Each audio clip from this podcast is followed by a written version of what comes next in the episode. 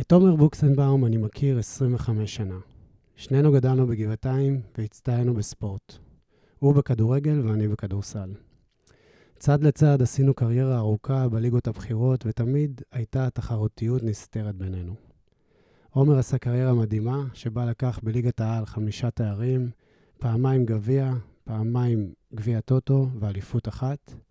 בליגה הלאומית הוא לקח אליפות אחת ועוד גביע טוטו של הליגה הלאומית, שזה מי שחווה ספורט תחרותי יודע שזה נתון מדהים. לאחר פציעה קשה בברך, עומר פרש מכדורגל כשחקן, אך לא כאיש מקצוע, ומתפקיד של מאמן מחליף ועוזר מאמן, עומר מצא את עצמו בתפקיד שבעיניי הכי מתאים לו, וזה מנהל מקצועי, וזה מה שהוא עושה בשש שנים האחרונות. אז זה הפרסונה של עומר, שעומר בוקסה, זה, זה ככה מכירים אותו אה, רוב האנשים, וזה היה החלק הפורמלי של ההיכרות, ועכשיו לחלק הלא פורמלי, ומי זה עומר בשבילי. אז כמו שאמרתי, עומר ואני מכירים באמת עשרים וחמש שנה, הולכים צד לצד, עם כבוד מסוים אחד לשני, אך לא באמת נוצרה בינינו חברות אמיתית. למרות שיש לנו חברים משותפים, והיינו בסביבה משותפת, אפילו עשינו קייטנה יחד, קייטנת ספורט ושעשוע, שזה קצת קירב בינינו, אבל עדיין לא הכרנו את הנפש אחד של השני. כשהתגרשתי רצה הגורל, ומצאתי דירה קטנה וחמודה על רחוב, על הרחוב של עומר, כשני בניינים ליד הבית שלו. ואז התחילה חברות אמת עמוקה ביני לבין עומר. מי שמכיר את עומר יודע שעומר אוהב ללכת. הוא אוהב ללכת והוא קם בשעות מאוד מוקדמות, ארבע וחצי, חמש בבוקר, הוא יוצא להליכות. לאט לאט בתקופה שאני יכול להגדיר אותה כאולי הכי מאתגרת בחיים שלי, הצטרפתי להליכות, והתחלנו לדבר על דברים עמוקים. והוא הפך להיות המקום שיכולתי לשתף את הכאבים, את הלחצים והפחדים שלי. גיליתי גבר רגיש וחבר אמת, מאחורי דמות שנראית אולי קצת קשוחה, והיום אני רואה את עומר כחלק ממני, ומישהו שתמיד יהיה שם בשבילי, אני יודע את זה ב-מאה אחוז, והוא כל הזמן מוכיח לי את זה מחדש, ואני תמיד אהיה בשבילו. אני מתרגש. צריך כמה רגעים שנייה להתאושש עם מה שאמרת כאן. וואו. האמת שאני אגיד לך, אני אגיד לך משהו יפה. יכול להיות שלא הייתי מצליח להגיד לך את הדברים האלה, אם לא היה את הפורמט של הפודקאסט הזה. אז טוב שיש את הפורמט של הפודקאסט הזה. תודה רבה. אני באמת, כמו שאמרתי, צריך שנייה רגע להקל את מה שאמרת כאן. יחד עם זאת, אני רוצה להגיד ששמעתי כמה פעמים אותך בפודקאסט מארח גם אורחות וגם אורחים, ותמיד אני שומע את ההקדמה שלך, איך אתה מדבר על אנשים, ואני תמיד אומר לעצמי שכל אחד אחר שהיה אומר את הדברים האלה, זה היה נשמע מזויף. כשאתה אומר את הדברים האלה, זה כל כך נשמע חזק, אמיתי ויפה, שזה מרגש כל פעם מחדש. קודם כל, אתה הגבר אה, בסולו היחיד, הראשון, סליחה, שאני מארח, שזה גם איזה משהו כבר, שגם דיברנו בינינו, שכזה, גם אתה אמרת לי, תתחיל, תביא קצת גברים. כן, לא רק עם נשים. אני שמח להיות כאן. שמעתי אותך כמה פעמים מדבר. אני לא כל כך מרגיש קשור לפוד ולנושאים שדיברת עליהם, אבל בוא ננסה. אתה עוד לא מבין את כמה אתה, אתה קשור, וכמה הדברים שבאמת אני מרגיש ממך, ומקבל ממך, הם כל כך קשורים לעולם הזה של אהבה וה... והפחד, שאנחנו נדבר באמת על שני הדברים האלה, ו... ונראה כזה איך זה בא לידי ביטוי, ואני, יש כמה דברים שבאמת שהתחלתי לחשוב על השיחה הזאת בינינו, ידעתי קודם כל שתהיה פה שיחה מעניינת, כי אנחנו כבר מנהלים הרבה שיחות בינינו, אבל יש הרבה דברים נגיד שאני לא יודע, ורציתי כזה לדבר איתך עליהם. להתחיל כזה... זה המקום? זה המקום. להתחיל דווקא בילדות. הילדות בגבעתיים, כזה... תספר קצת, כי אני יודע שאתה איש משפחה, אתה איש שגם מאוד מחובר לגבעתיים, ומעניין אותי לשמוע כזה את הילדות בתוך גבעתיים, במשפחה, אתה ילד עם משפחה של שלושה ילדים. כן, שלושה אחים. שלושה אחים, שאחד הדברים היפים אצלך זה ששואלים אותך מי החברים הכי טובים שלך. האחים. האחים. כן, גם כשאנחנו לא בקשר יומי, הם תמיד האנשים הכי קרובים אליי. יש אהבה נורא גדולה במשפחה אצלנו. אנחנו משפחה מאוד חמה, מאוד קשורה. כמו שאמרת, אנחנו גדלנו בגבעתיים, וגם הסבא והסבתא משני הצדדים גרו בגבעתיים, והכל היה ככה, אתה יודע, מאתיים שלוש מאות מטר מרובע, כל המשפחה. אז יש קשר נורא עמוק. ואיך זה, מתי אתה פוגש את הכדורגל? נולדתי לתוך הכדורגל. אבא שלי היה כדורגלן בהפועל רמת גן, אפילו ההורים שלי, אני תמיד מספר את זה, הכירו במכתש. מי שלא יודע, המכתש היה מגרש בגבעתיים, האצטדיון של הפועל רמת גן, בשכונת בורחוב, בין בית ספר קלעי לבית ספר בורחוב. אמא שלי למדה בבית ספר קלעי, אבא שלי היה שחקן בהפועל רמת גן, ואז היה נהוג שאוהדים היו מגיעים ככה לאימון המסכם. ואמא שלי ככה מבית ספר קלעי, החבר'ה מבית ספר קלעי הולכים לראות את האימונים של הפועל רמת גן, ובאחד האימונים היא פגשה את אבא שלי, שכבר אז היה שחקן בוגרים. ואתה ראית אותו משחק? לא, הוא פרש כשהייתי בן שנתיים, שלוש, אני לא זוכר כלום. Mm. אבל תמיד הייתי הבן של, אתה מבין, כאילו, אתה אומר על גבעתיים והחיבור. אז לאן שלא הייתי הולך, הייתי הבן של, אה, הבן של בוקסה, הבן של בוקסה. זאת אומרת, כולם יודעים שאני בוקסה, אבל זה בעצם זה מהאבא. כן. זה, פעם כשהיה, כשהיו מתקשרים אלינו הביתה, כשהייתי ילד, אתה יודע, הטלפון קווי, אז היום מבקשים את בוקסה, אז אמא שלי הייתה אומרת לי, רגע, הייתה אומרת להם, רגע, את מי? אלון, עומר, איתי, את מי, את אבי, איזה בוקסה אתם רוצים? אז... אפשר לדבר עם בוקסה, זה מצחיק. כן, אז היו הרבה בוקסות, אבל תמיד היינו הבנים של, בטח בגבעתיים, ונוצר חיבור טבעי לתוך הדבר הזה. זאת אומרת, הכדורגל, אני לא ידעתי משהו אחר חוץ מכדורגל. ואני לא אוהב שהרבה פעמים רואים אותי, בגלל שאני אשכנזי, ואם מראה קצת שונה מכדורגלנים, אז אומרים לי, אתה לא כדורגלן טיפוסי. אני מאה אחוז כדורגלן, ואוהב את זה, ונהנה להיות כדורגלן טיפוסי. אז בעצם, אבא שלך היה שחקן טוב? לא זכיתי לראות. לא, אבל כאילו, מה שאתה יודע. הדעות חלוקות, הדעות חלוקות. הוא כמובן טוען שבכדורגל, כמו כולם, אבל אומרים שהוא היה...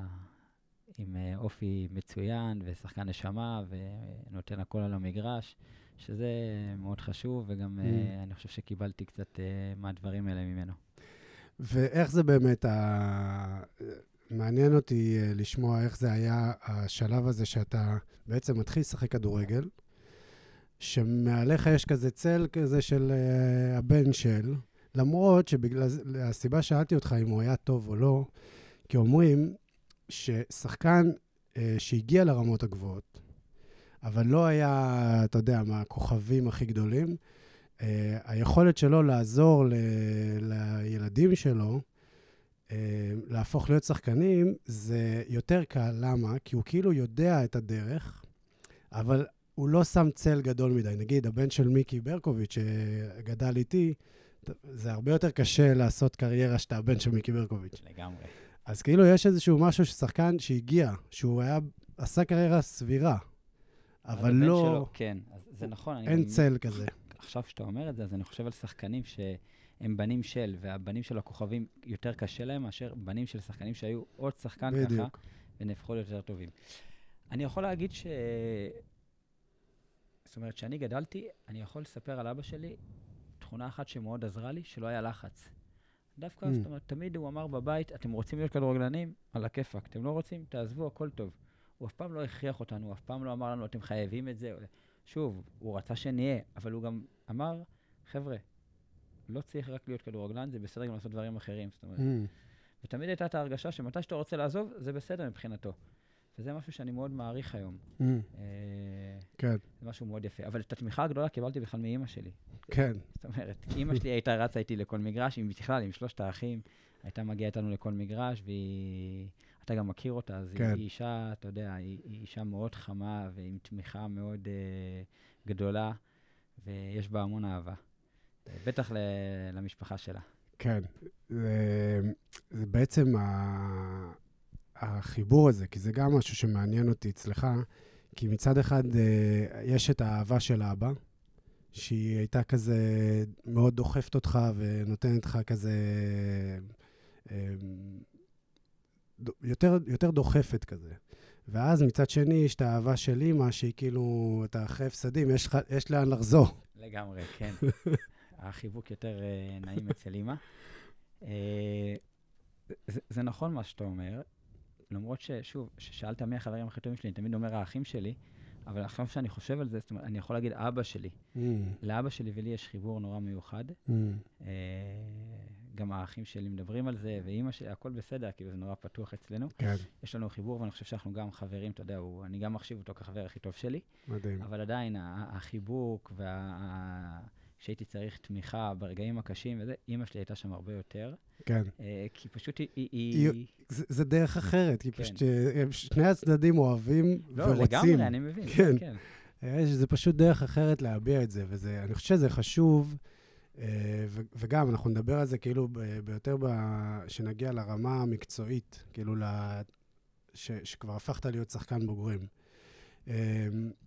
אבל מעניין אותי לשמוע איך הרגיש לך, נגיד, בתור נער. עכשיו נגיע כבר לאזור של התיכון, שאתה כבר מתחילים לדבר עליך כאיזשהו פוטנציאל, איזשהו משהו, וגם אז יש את, ה, את הצל הזה, כאילו פרוטקציה, וכאילו ו- תמיד יש, אתה יודע, אלה ש... תמיד הייתה את העננה הזאת. תמיד.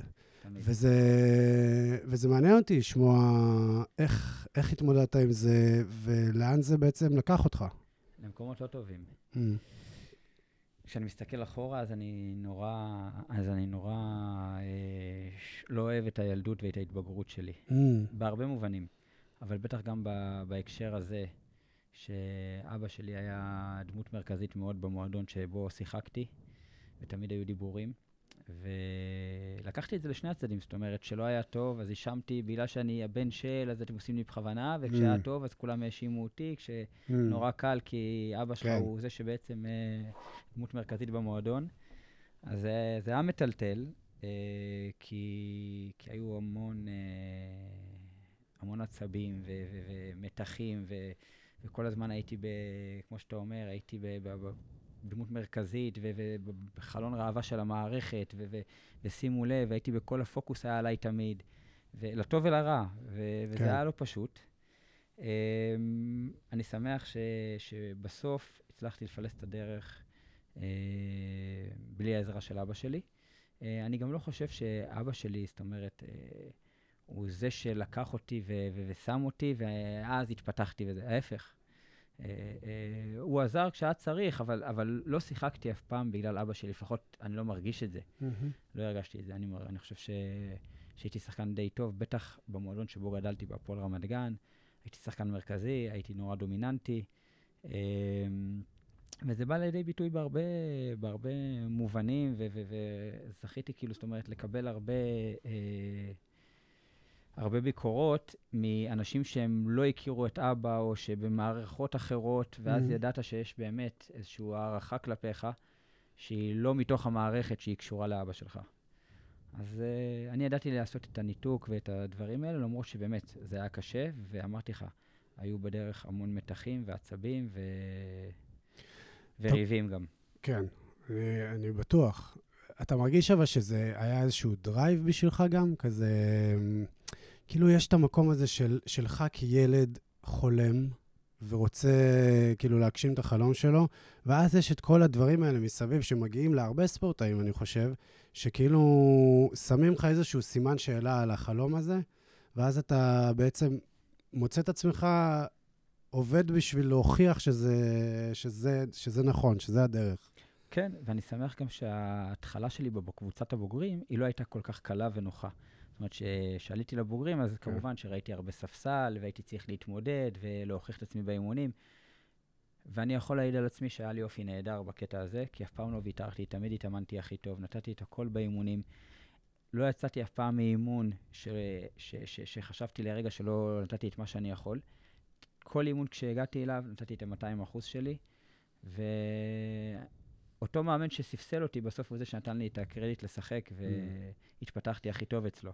אז אי אפשר להגיד שהייתה לי איזושהי פרוטקציה או דרך קלה.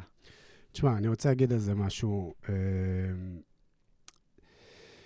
יש גבול לעד, עד, עד לאן ניקח אותך איזשהו משהו חיצוני. כאילו, יש אנשים שקיבלו מתנות, כל מיני מתנות, כאילו, ולדעתי זה אחת המתנות שקיבלת בעצם. אבל, ואתה יודע, מישהו אחר קיבל מתנה שהוא ממש יפה. מישהו אחר קיבל מתנה של, לא יודע, הורים שהם ככה וככה, ש, שעוזרים להם בעצם לפלס איזושהי דרך. אבל בסוף, בסוף, בסוף, את הקריירה שאתה עשית, אין שום דבר אחר שאפשר לשים את זה, חוץ מעל, על, על, על מי שאתה ועל מה שהבאת לתוך הקריירה של, לתוך הקריירה שלך. וכאילו, השיח הזה על, על, על, שיש משהו שדחף אותו, גם לי דרך אגב אמרו את זה הרבה. לי זה הגיע ממקום אחר, אבל כאילו, האמירה הזאת בזכותו, אתה זה ו... אז בסוף, זה הכל אנחנו, וזה הדרך שלנו, והיו אנשים שיוכלו לעזור בדרך, ו- ולעזור באיזושהי צורה, אבל ה- ה- לעשות איזושהי דרך, זה תמיד מגיע למקום פנימי. אני מתחבר מאוד למה שאתה אומר ומסכים, ובטח היום כשאנחנו מהמקום השני, mm. כאנשי, אתה יודע, מערכת, ולא כשחקנים, אנחנו יודעים את זה הכי טוב. לגמרי. אני יכול לעזור להרבה מאוד אנשים וחברים, ואתה יודע איך זה עובד, שמתקשרים, מקורבים וחברים והרבים שלו. אני תמיד אומר להם, ביחס הם יקבלו מאה אחוז, ואני אדע כשהם יהיו מאושרים ומרוצים. להיות על המגרש, הם לא יהיו עשר שניות, הם לא ראויים להיות שם. זאת אומרת, גם המאמן, אתה לא יכול לדבר איתו, וגם הוא לא ירצה לתת למישהו שהוא פחות טוב מאחר. וגם אני, כאיש מקצוע היום, לא ירצה שיהיה מישהו שהוא פחות טוב ממישהו אחר על המגרש. לגמרי. צריך להיות הוגנים. חד משמעית. דבר איתי רגע על עומר ככדורגלן צעיר, ועומר נכנס לבליך כתלמיד, כילד רגיל בגילאים האלה. איך, איך היה... מה היו הפערים שם? כאילו, אתה יודע, זה דברים שאני מכיר, בגלל זה גם חשוב לי uh, להעלות את זה. כזה, יש עומר על המגרש מלא ביטחון, עומר נכנס לבית ספר בליך. בלי ביטחון. בלי ביטחון, כן. מה, מה, מה קורה שם? מה... איזה... מה, איך נוצר פער כזה? תשמע, מדהים, איזו שאלה. כשעליתי על הדשא, זה, אתה, אתה מנותק מהכל, אתה בעולם אחר. אתה בשעה וחצי באימון או במשחק, נמצא בתוך יקום שהוא, הוא, הוא באמת, הוא שונה לגמרי ממה שאתה חווה ב, ביום-יום, ברגיל, וזה, זה, זה, אי אפשר לתאר את זה, להסביר את זה. זה לא משנה איזה צרות היו לי, זה לא משנה איזה שמחה הייתה לי. הייתי עולה למגרש, אתה מתנתק, בום, יש משהו חדש. וכשאתה יוצא ממנו, הופ, זה נגמר, זה קבוי, אתה מישהו אחר. ובטח בגיל ההתבגרות, שהייתי, אתה יודע, עדיין נורא נמוך, ועם פיצי בגרות, ומגיע לבליך, שכולם גבוהים ומצליחים, ואתה ככה גם אה, אה, איפשהו בפיגור בלימודים, אז, אז, אז החוסר ביטחון הגיע מהמקום הזה, אני חושב. אה, גם כשהגעתי באמצע, לא הגעתי בתחילת ה- ה- הלימודים לבליך, הגעתי באמצע שנה, באמצע כיתה ט', והגעתי מגבעתיים, והכרתי מספר ילדים בודדים. Mm. אז היה... חוסר ביטחון נורא גדול ב... כנער מתבגר. ב... למרות שאתה יודע, זה, זה מדהים, זה גם הדיבור סביבך היה, שכאילו, זה אומר, אנשים מבחוץ כאילו חושבים שאתה, זה הוא בוקסה. הייתי נורא סוחף בכדורגל. כן. בתוך המגרש הייתי נורא קריזמטי ומנהיג, ו... והייתי שם. מחוץ למגרש זה היה בדיוק ההפך. זאת אומרת, זה היה ממש ההפך ממה שהייתי בתוך המגרש. לא יכלתי להביא את מה שאני במגרש, למחוץ למגרש. למה? אתה חושב, כאילו, איפה, אומר, מה, אני... מה היה... במה זה היה שונה? הם... הרגשתי טוב על המגרש, בניגוד, ל... אתה יודע, לבית ספר, שגם בלימודים הייתי בפיגור, לא הייתי mm. מספיק טוב. וגם מבחינת ה... ה... כן, הנראות, אתה יודע, כאילו, היו כאלה יותר מוצלחים, ו... ו... ולא הייתי שם, לא הייתי שם, הייתי נורא מתבייש מבנות, ו...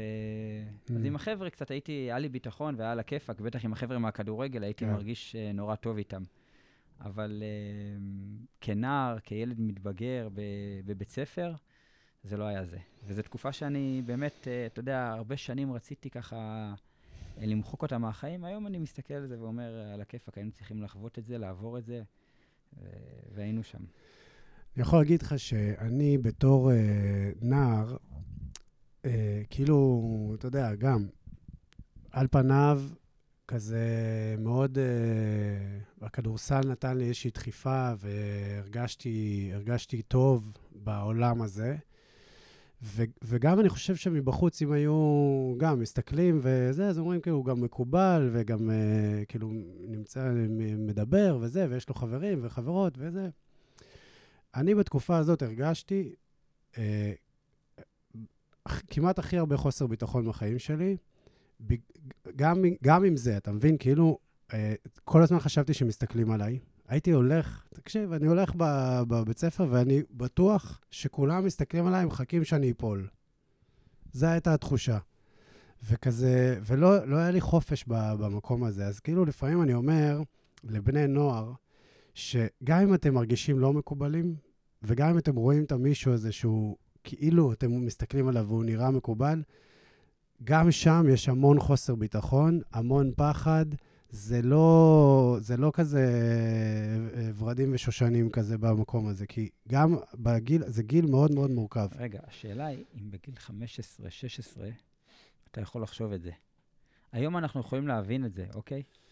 אני אגיד לך מה, אני חושב שמה שאנחנו רואים בטלוויזיה ובאינסטגרם ובזה, אנחנו רואים כאילו את הילדים האלה, שהם כאילו מקובלים וכיף להם וטוב להם. אני חושב שלהביא מודעות לזה, שוואלה, אני מרגיש שהייתי שם במקום הזה, ולא, לא הרגשתי ביטחון, ולא היה לי כיף, וזה לא היה ההיילייט. אני לא יודע כמה ילד בן חמש עשרה שש עשרה מתחבר לדברים שאנחנו נגיד לו. אתה מבין מה אני אומר? כן, ברור. זה לא פשוט, זאת אומרת, להיות בן חמש עשרה ולהרגיש את מה שאתה מרגיש ויודע היום. אתה מבין? כי בעצם אף אחד לא מכיר אף אחד. ובגיל חמש עשרה שש עשרה קשה להם לראות את זה. אני מסכים. אני רוצה, אני רוצה לעבור איתך לאיזשהו משהו מעניין, שוב, גם בגלל שאני מכיר אותך, ואני מכיר, כאילו גם מהמבט כזה, כמו שאמרתי, לא, בתקופה הזאת עוד לא התחברנו, לא, זה כזה היינו, והיה איזשהו חברה, הסביבה שהסתובבת איתה, בעצם היה, יכולת לבחור, כאילו, היית, מה זה יכולת? היית חייב לבחור. כן. או שאתה עושה את הבחירה בכדורגל, או שאתה לא בוחר בכדורגל, והסביבה שהייתה איתך, זה לא היה הסביבה שכאילו, הייתה דוחפת אותך לזה, היית צריך לקבל איזושהי החלטה. כן. עכשיו, אנחנו מדברים על זה הרבה, על העניין של הסביבה שלנו, עד כמה היא משמעותית בגילאים האלה, שהיא יכולה, היא משנה חיים. משנה חיים לגמרי, ומאוד מאוד מסקרן אותי, כי, כי היינו מחוברים, הסביבה שלנו הייתה דומה. כן. אתה היית בפנים בפנים. נכון. אני הייתי כזה, התלוויתי. נכון. והבחירה שאתה היית צריך לקבל, היא הייתה יותר משמעותית, ואני מאוד סקרן לשמוע מה קרה שם, ובאיזה גיל גם החלטת, מתי, מתי זה קורה, המקום הזה שאתה... זה אף פעם לא עמד על הפרק. זאת אומרת, גם הסביבה, אני יודע על איזה סביבה אתה מדבר, וכמובן שנינו היינו קרובים אליה, ואני הייתי כמובן בתוך הסביבה הזאת, זה אף פעם למד על הפרק. זאת אומרת, ברגע שזה נהפך להיות המקצוע שלי כדורגל, והתפתחתי שם, ידעתי שאני צריך לשים את הסביבה הזאת בצד. שמתי אותה בצד, אגב. כשעליתי לבוגרים וראיתי, שוב, זה לא בעיה שעליתי לבוגרים, שמתי את זה בצד. כשעליתי לבוגרים גם ראיתי שזה לא יכול להתחבר ולהתמזג יחד, והיו דברים שהפריעו, והיו לא בריאים. ידעתי שאני צריך לעשות את הניתוק הזה. יש כאלה שעד היום סוחבים משהו עליי בגלל הדבר הזה. אני חושב שיש כאלה ששחררו, כי אני עדיין היום קצת, מה זה קצת? אני בקשר איתם, חזרנו קצת להיות בקשר, אמנם לא קשר כמו שהיה פעם, ואני, יש לי את החיים שלי, הם כמובן בחיים שלהם, אבל uh, לי מבחינתי זה היה מאוד ברור. זה אף פעם לא, גם לא חשבתי לרגע, mm. כי, כי הייתי כל כך בתוך הכדורגל, ומרוכז בתוך הכדורגל, שלא עניין אותי כלום. כלום מלבד להצליח ולהתפתח ככדורגלן. זה מדהים שאתה אומר שזה קרה ב, בתקופה של הבוגרים, כאילו שהגעת לבוגרים. לפני זה, כאילו, בוא נגיד שש עשרה שמונה עשרה, יש איזה משהו, נגיד, שאתה עושה אחרת מאחרים, הרי, הרי, אתה יודע, ההבדלים בין להפוך להיות שחקן ל... ללא להיות שחקן, זה, זה לא כישרון, נכון? אנחנו יכולים להגיד את זה? כן. אז מה, מה כן היה?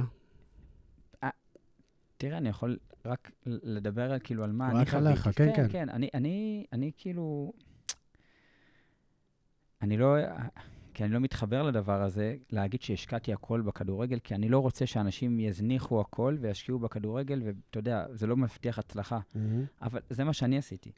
זאת אומרת, הייתי ממש בתוך הדבר הזה, הכל היה סובב סביב הכדורגל. אם זה מתי האימון, השינה, התזונה, הכל, גם כבר בגיל נורא צעיר, זה סבב סביב הדבר הזה. Mm-hmm. אה, ו... ולא ויתרתי. גם כשהיו רגעים והיו רגעים קשים, לא ויתרתי. ומה זה אומר לא לוותר? היו המון משברים. זאת אומרת, בבית, מתחת לקרית, במיטה, לא יוצא מהחדר, ובדיכאונות. ואתה יודע, גיל ההתבגרות, שש עשרה, שבע עשרה, שמונה עשרה, ויש משברים. אבל כשהייתי, עוד פעם, עולה על הדשא, מגיע לאימון, הכל היה כאילו, נמחק, ובום, יוצא טירוף ממני, כאילו. בום, המנהיגות, התשוקה, התחרותיות, הכל שם, בתוך המגרש כדורגל. לא משנה אם הייתי בדיכאון, אם הייתי שמח, אם... הכל היה אחרת, בום, מתנתק מהכל, ו- ואין מחשבה על כלום, מלבד ה- להיות מאוד מפוקס ב- בדבר הזה. איזה קטע מדהים זה, זה כאילו, בגלל זה אני אומר, הספורט הוא... וואו, איזה מתנה. כאילו, זה יכול לתת ל... גם, גם, גם אם אתה לא עושה קריירה. אבל בגילאים האלה, שיש לך איזשהו מקום שאתה מרגיש בו ביטחון, שאתה יכול לבוא ולהביא את עצמך, תחשוב, תחשוב מה היה קורה אם לא היה לך את זה. כן, נכון. לאיזה מקומות זה יכול להגיע? אתה צוחק. אתה יודע לאן, אה? כן. בוא נדבר רגע על הגמר בכיתה ח'. מה, לא כתבת לך את זה? וואי, לא כתבתי את זה. די, נו. אז בואו, יש פה סיפור. זה היה סיפור. אני לא יאמן שלא כתבתי את זה. כל פעם שאני רואה אותך, יש לי, אתה יודע, כאילו מקבל איזשהו חץ בלב על זה. אז הסיפור כזה. אנחנו בכיתה ח', יש אליפות, גבעתיים, כדורגל. אני בכלל, בתקופה הייתי משחק יותר כדורגל מכדורסל, נראה לי. אליפות, בית ספר אלון, שזה הבית ספר שלי, נגד... גורדון. גורדון. גורדון שעומר זה, והיום ה... רגע, הגמר, לא אליף... כאילו, הגמר, אחרי שעברנו, כן. רבע גמר, חצי גמר. כן, כן. עברנו דרך. עכשיו, עומר, שחקן כדורגל, אנחנו כולנו שחקני כדורסל.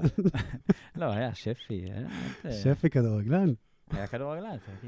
אה, הוא שיחק? הוא שיחק כזה? אה, לא ידעתי. אני לא יודע, אבל הוא היה בהרכב שפי. היה שפי מטו קטן, אני אפילו זוכר את הרכב שלכם. רייזנר.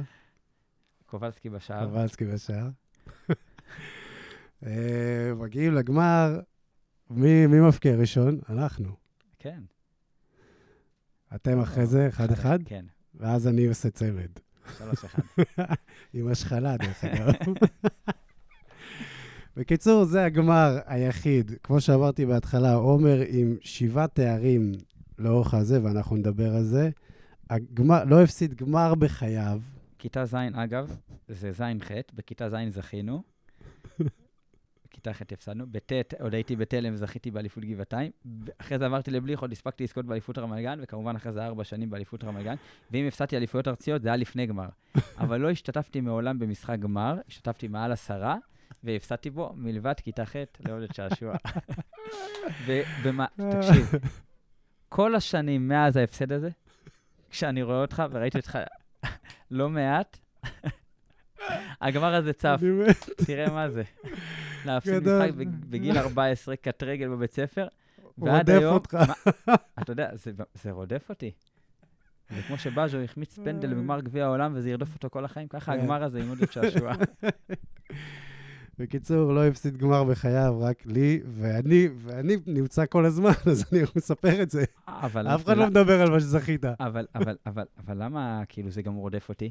כי כמו שאתה התחלת בפתיח ואמרת, היה בינינו המון כבוד, אבל היה תחרותיות. נכון. היה תחרותיות, נכון. כאילו, היה בינינו איזשהו תחרותיות כל השנים. כן. אתה מבין? וכאילו ניצחת אותי.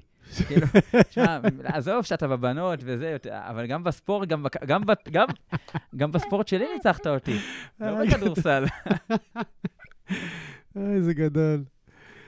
תשמע, אני אגיד לך את האמת, תחשוב אם היינו בקשר שיש לנו היום, עושים את הקריירה הזאת ביחד כזה, אחד לצד השני, אבל מדברים, כאילו משתפים וזה, אוב, איזה כיף זה יכול להיות. מדהים, כן. לדבר, ועכשיו... אני חושב שאבל לא היינו יכולים להיפתח כמו שאנחנו היום. כן, נכון. כשאתה בתוך התחום ואתה בחור צעיר, אתה לא נפתח בצורה כזאת, ואתה קצת עם אגו, וקצת, אתה יודע, כן, המקום אני... הזה לוקח אותך ל... למוק... כאילו, לא, זה לוקח אותך למקום אחר. תשמע, יש, יש איזשהו מקום שמלמדים אותנו כ... כספורטאים צעירים, וגם כגברים. ואנחנו אנחנו היינו שניים כאלה, כאילו, שנינו היינו מוחזקים טוב טוב, והכל טוב, וממשיכים כזה קדימה, קדימה, הכל קדימה. בלי המקום שנפתח. עכשיו, אני אגיד לך את האמת, אחת הסיבות שאני מדבר על הדברים האלה, זה כי אני כן רוצה באיזשהו מקום, שאולי שניים, שלושה, לא יודע, מי שהילדים, הבני נוער, שיבינו שאתם גבר גבר, גם אם אתם מדברים ומשתפים, ואומרים שקשה לכם, ו- ואנחנו נדבר, ואל תדאג, אני יוציא את ה... ממך את, ה- את הדברים שהיו לך לפני משחקים, וכאילו... את כל, את כל הדבר הזה, כי, כי, כי לשם אנחנו בעצם רוצים להגיע. בסוף הבריאות והבריאות הנפשית של הספורטאי, ובכלל של, ה, של, של כולם, זה חלק מזה של לבוא ולשתף ולדבר. כאילו, אתה יודע, יש משהו ממש יפה בזה. אני חושב שהיינו לא פחות מצליחים, יותר מצליחים, אם היינו באים ו, ו, והיה לנו איזה מישהו כזה... אתה יודע, זה לא גם מאמן מנטלי או פסיכולוג הזה, זה חבר שחווה את זה גם איתך ביחד. כאילו, לך יש משחק חשוב, לי יש משחק חשוב. בוא'לה, אחי, אני מפחד. אני מסכים איתך, אבל אתה יודע, קל נורא, אתה יודע, בדיעבד זה תמיד... תקשיב. דברים עובדים יותר טוב. לגמרי. אבל בוא נקווה שיתפסו את זה. אני רוצה לדבר איתך על תארים באמת, כי עכשיו נכנסנו לזה, ואתה יודע, יש משהו... זה קשה ממש להסביר עד כמה קשה לקחת תואר ולזכות במשהו, אתה יודע, בעונה שלמה שהכל זה, להביא את עצמך למקום הזה, זה קשה, נכון? זה... מאוד, כן. אז כאילו, אז, אז מעניין אותי לשמוע מה... אז אני אגיד הרבה דברים על זה. כן. דבר ראשון, גם ירדתי שלוש פעמים ליגה. אני אדבר איתך גם על זה. אוקיי, כן. זה לא שזה נשמע כאילו איזו קריירה נוצצת, וגם לא הייתי במועדונים גדולים, כאילו מלבד מכבי חיפה עונה אחת, לא שיחקתי במועדונים גדולים, מועדונים מכובדים מאוד ואחלה, אבל לא מועדונים שזוכים בתארים. זה רגעים קטנים, סליחה, רגעים קטנים שנורא כיף לאסוף, ועושים מאוד טוב, אבל זה רגעים קטנים. Uh, לשמחתי גם uh, בכל גמר שהשתתפתי הפקעתי שער או הייתי חלק מאוד חשוב בניצחון, תמיד הצטענתי במשחק הזה. אין לי מושג איך, שואלים אותי, אומרים לי איך הגעת דווקא ל- לרגע הזה במאני טיים, היית שם, ואין לי מושג איך, כי אמונה גדולה לא הייתה לי mm.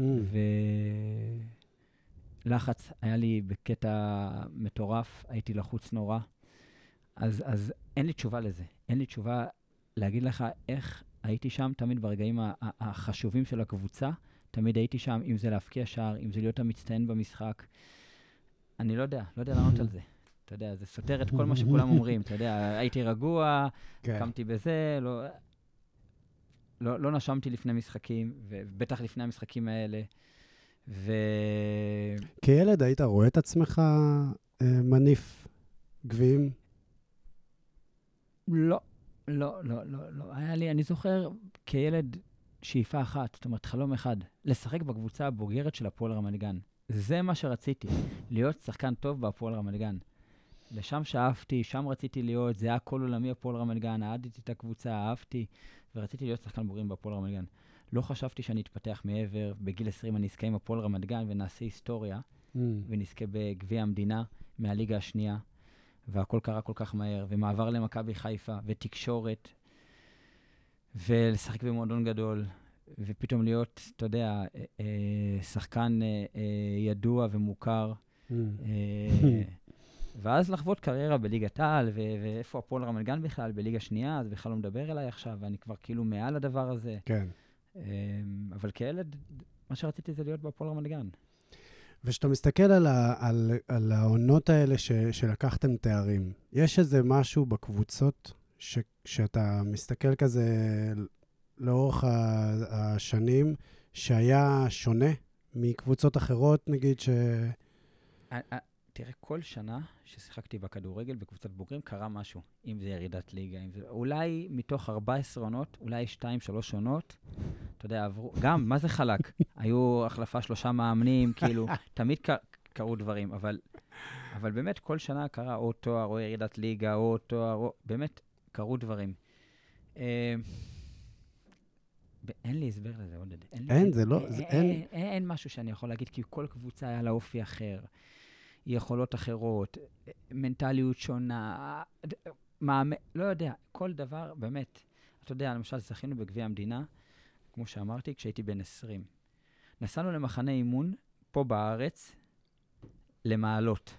מגיעים למעלות, המאמן יורדים במתחם שהביאו אותנו, איפשהו המלון, המאמן הולך לראות את המגרש, זה גם מחדל שלא ראו את המגרש לפני.